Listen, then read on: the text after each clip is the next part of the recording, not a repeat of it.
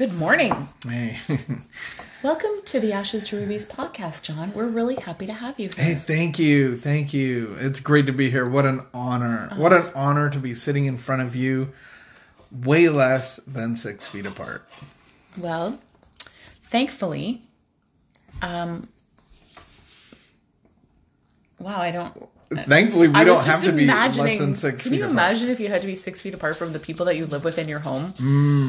And masking in bed. You would have to put your mask on in bed in case you heavy breathed on somebody. goodness. Oh my goodness. What is this shirt you're that you're wearing to, with us today? I'm- It's That's probably. a, could it be the same one as yesterday? I'm not sure. I feel like it has a very limited amount of pug fur on it, so that's an indicator that you took it freshly out of your uh, cupboard this morning. Mm. No, I took it off my. Yeah, Okay. it's not. Fresh. Well, it's really nice. This is the uh, Ashes to Rubies brand. The logo. Yeah. The ruby and the wings like a because you can Crisp. fly. This is a very comfortable t-shirt. Very So, comfortable. I have some fashion advice for you. It's okay. It's okay. It's okay. This is so when like somebody some- gives advice, that means they're open to take Stay advice. with me. Stay with me. experience. Stay with me. In past And you've thought a lot this morning. in past times. I know I thought a lot last night. I was Mm. awake at, still at 2:30 in the morning. I Why? Not fall asleep. Did you have too much coffee? Nope. I had one coffee yesterday morning. You have a realization. You can talk no, about no. it on air. I, believe that you, to should be able to interrupt me right now. Go. I have fashion. I have advice for the world. You know how those people they say if you have not worn something in the last year or two years, Get rid of it. Get rid of it. I'm telling you right now, don't do it. Just because you haven't worn it in the last year doesn't mean you should Why would somebody not wear something in a year? listen to me?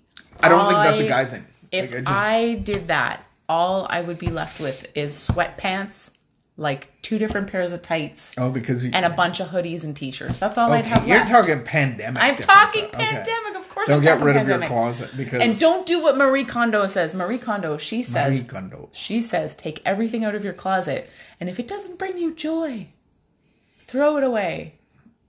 Don't do it. Don't do that right now. See, Don't think- do that right now. I think now. guys are different than girls. If you are spring cleaning, I just don't follow those advices. You could maybe separate like your nice going out clothes, put them somewhere else safe right now, but don't get rid of them. halfway through the pandemic, I got rid of half my closet. That's a terrible idea. but not because it's just I didn't need it anyway. I I oh. hope I still have lots. Oh. See? I still have lots of. When the world resumes and you're going out in public, you're going to be like, "Oh, I actually needed pants with a waistband." So is this a pandemic conversation Yes. or a changing, fluctuating weight conversation? A little bit of both. A little bit of both. Great realization. Wow, what a morning. the other day I like got dressed to go out with all the things, all the pieces. Man, I was like in excruciating pain. I was like, I don't know. what I Because you had 14 ate. necklaces on? I don't know what happened. Like, oh, this is, and then I realized, oh no, this is just a belt. This is just pants with a waistband. That's a button that's stabbing you in the abdomen. You do not have to go to the ER. It's okay. It's gonna I be know I wore okay. I wore a belt, a pants with belt the other day. I was like, I don't. This is uncomfortable. Who does this? Imagine having to wear a suit again. Oh my goodness. Oh, Roots job. is tricky. Roots just sent me an email and they were like, "Hey, remember your order? Remember your order? You want to review it? And hey, did you want to look at these promotions?" Did you have an order? Well, I helped our son order your Uh, uh, your birthday oh, wow. sweatshirts. So they're going back. Hey, remember? Remember, when you ordered this? remember this? you ordered this? How do you like it? Oh, and man. look at these promos. And I was like, "Oh, I need new sweatpants." because you got a hole in it. Delete, delete, delete. Did you? I deleted. I did not click on any links.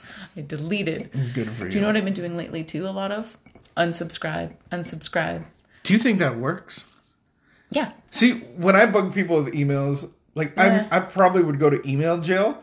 But then I'm try, I try to unsubscribe, and they're like, fill out the survey, and I feel like I'm getting into more uh, subscriber lists, we send an occasional email. Ashes to Rubies sends like once a month. like once a month. trying. You can sign up on our website. It's probably going to go in your promotions folder. maybe. No, I, I just We don't know. Ours is. I find ours is interesting. like but I know there's a but- law behind all that, but Of course, there's lots of laws, and I like to make sure that you follow them. I know. But It's when my I try role to in the world to make sure unsubscribe that from John people, follows laws. I know that's your thing. The government of Canada called us yesterday For real. for real. Probably And- why I was up till two thirty in the morning. I have my own bylaw officer. Man, it's amazing. All right, It's we should- amazing to have your own bylaw officer. We should read. By the way, and this is a beautiful segue into our lives and our addictions, codependency and addiction, where I don't follow the rules and she makes me No, follow I, the rules. I don't. You don't even let me make you. I just try Well, to you try to make try to yeah. remind you. Hey, psst, remember? All right, we're gonna read our morning meditation. Ground Take a ourselves, deep breath in. quiet ourselves to enter the day. To Oh, be this one is called "Opening Ourselves to Love." mentally, and emotionally. Do you feel like you would read this one better than me? No, Man, I seem buggy. I want you to read Okay. to me about love. Okay, let's read, Read to about, me about love. love, this morning. It's please. almost our love anniversary on the 27th. Woo! April April the 27th, 2002. I have no creative ideas left. I use them all for your birthday. We could just crush a charcuterie board again. Like Again, the way you did can that. we just do a repeat of yeah, your with birthday? no one though. Because Just that was you a and winner. me. Just you and me. Me and you. At our table. What are we going to make Jordan stay in his room? no, we'll dress him up in a fancy tuxedo and he can serve us. He, he'd so go for that. If we bought him a tuxedo, he'd love that. He'd No, love to be the owner one. of a tuxedo. Can you rent tuxedos anymore? Sure. I, I don't know. Can you rent tuxedos? I doubt it. Like, who needs Who's a tuxedo? renting a tuxedo for? right now? What for? Oh, home service, obviously. We can dress a person. Have a service dinner on our anniversary. I think he would. Do you think? I think he's so bored. He would probably be. He would. He would consider it. He would. Does that go on Facebook Live? Yeah. I don't think he watches any of these. All right, let's let's get our uh, spirit game on together. All right, allowing ourselves to receive love is one of the greatest challenges we face in recovery. Many of us have blocked ourselves from receiving love. We may have lived with people who used to use love to control us. They would be there for us, but at a high price of our freedom.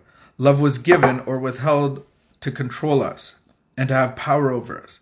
It was not safe for us to receive love from these people. We may have gotten accustomed to not receiving love, not acknowledging our need for love, because we lived with people who had no real love to give. At some point in recovery, we acknowledge that we too want and need to be loved. We may feel awkward with this need. Where do we go with it? What do we do? Who can give us love? How do we determine who is safe and who isn't? How can we let others care for us without feeling trapped, abused, frightened, and unable to care for ourselves? We will learn. the starting point is surrender to our desire to be loved, our need to be nurtured and loved. We will grow confident in our ability to take care of ourselves with people. We will feel safe enough to let people care for us. We will grow to trust our ability to choose people who are safe and who can give us love. We may need to get angry first. Urgh. Angry that our needs have not been met. Later, we, bec- we become grateful to those people who have shown us what we don't want. The ones who have assisted us in the process of believing we deserve love, and the ones who come into our life to love us. We are opening up like flowers. like I'm a pretty flower. Sometimes it hurts as the petals push open. Be glad. Our heart is opening up to the love that is and will continue to be there for us. Surrender to the love that is there for us as well, to the love that people, the universe, and our higher power send our way. Surrender to love without allowing people to control us or keep us from caring for ourselves. Start by surrendering to love for yourself. Today, this is our prayer for today. Today, I will open myself to the love that is here for me. I will let myself receive love that is safe, knowing that I can take care of myself with people. I will be grateful for all the people from my past who have assisted me in the process of opening up to love. I claim, accept, and am grateful for the love that is coming to me. Amen. There's love that is coming to. You're silly so- right now, so so I want to. But I it's should, really serious. No, I should be serious first because you're silly goose. So when they talked about the flowers, yes, that felt weird, but I see myself as a flower. But the root system that I'm getting the nourishment from, the water, the soil, the nutrients, is from God, and that's what I got when I got into recovery. I was able to be planted in that soil to feed my roots, so that I could open up and actually receive the sunlight of God, the Spirit of God, because it's something that I could never receive was love. I always wanted it, and then I punch you in the face and Oh go, "See, goodness. you don't love me. I told you." And and so, So it is- when God loved me first, Yes. God loved me, I was able to receive love from all around. But I'm not going to people, places, and things for love and approval. right. I'm seeking God to be able to give love and receive love. And that's that's the realization. now that- you can be silly. I'm not going to be silly. Okay. I've shifted into serious oh mode. Oh my goodness. It was really just like the it it was a cheesy reading. It was a cheesy reading. Can we just say it was a super cheesy reading? Do you feel like a However?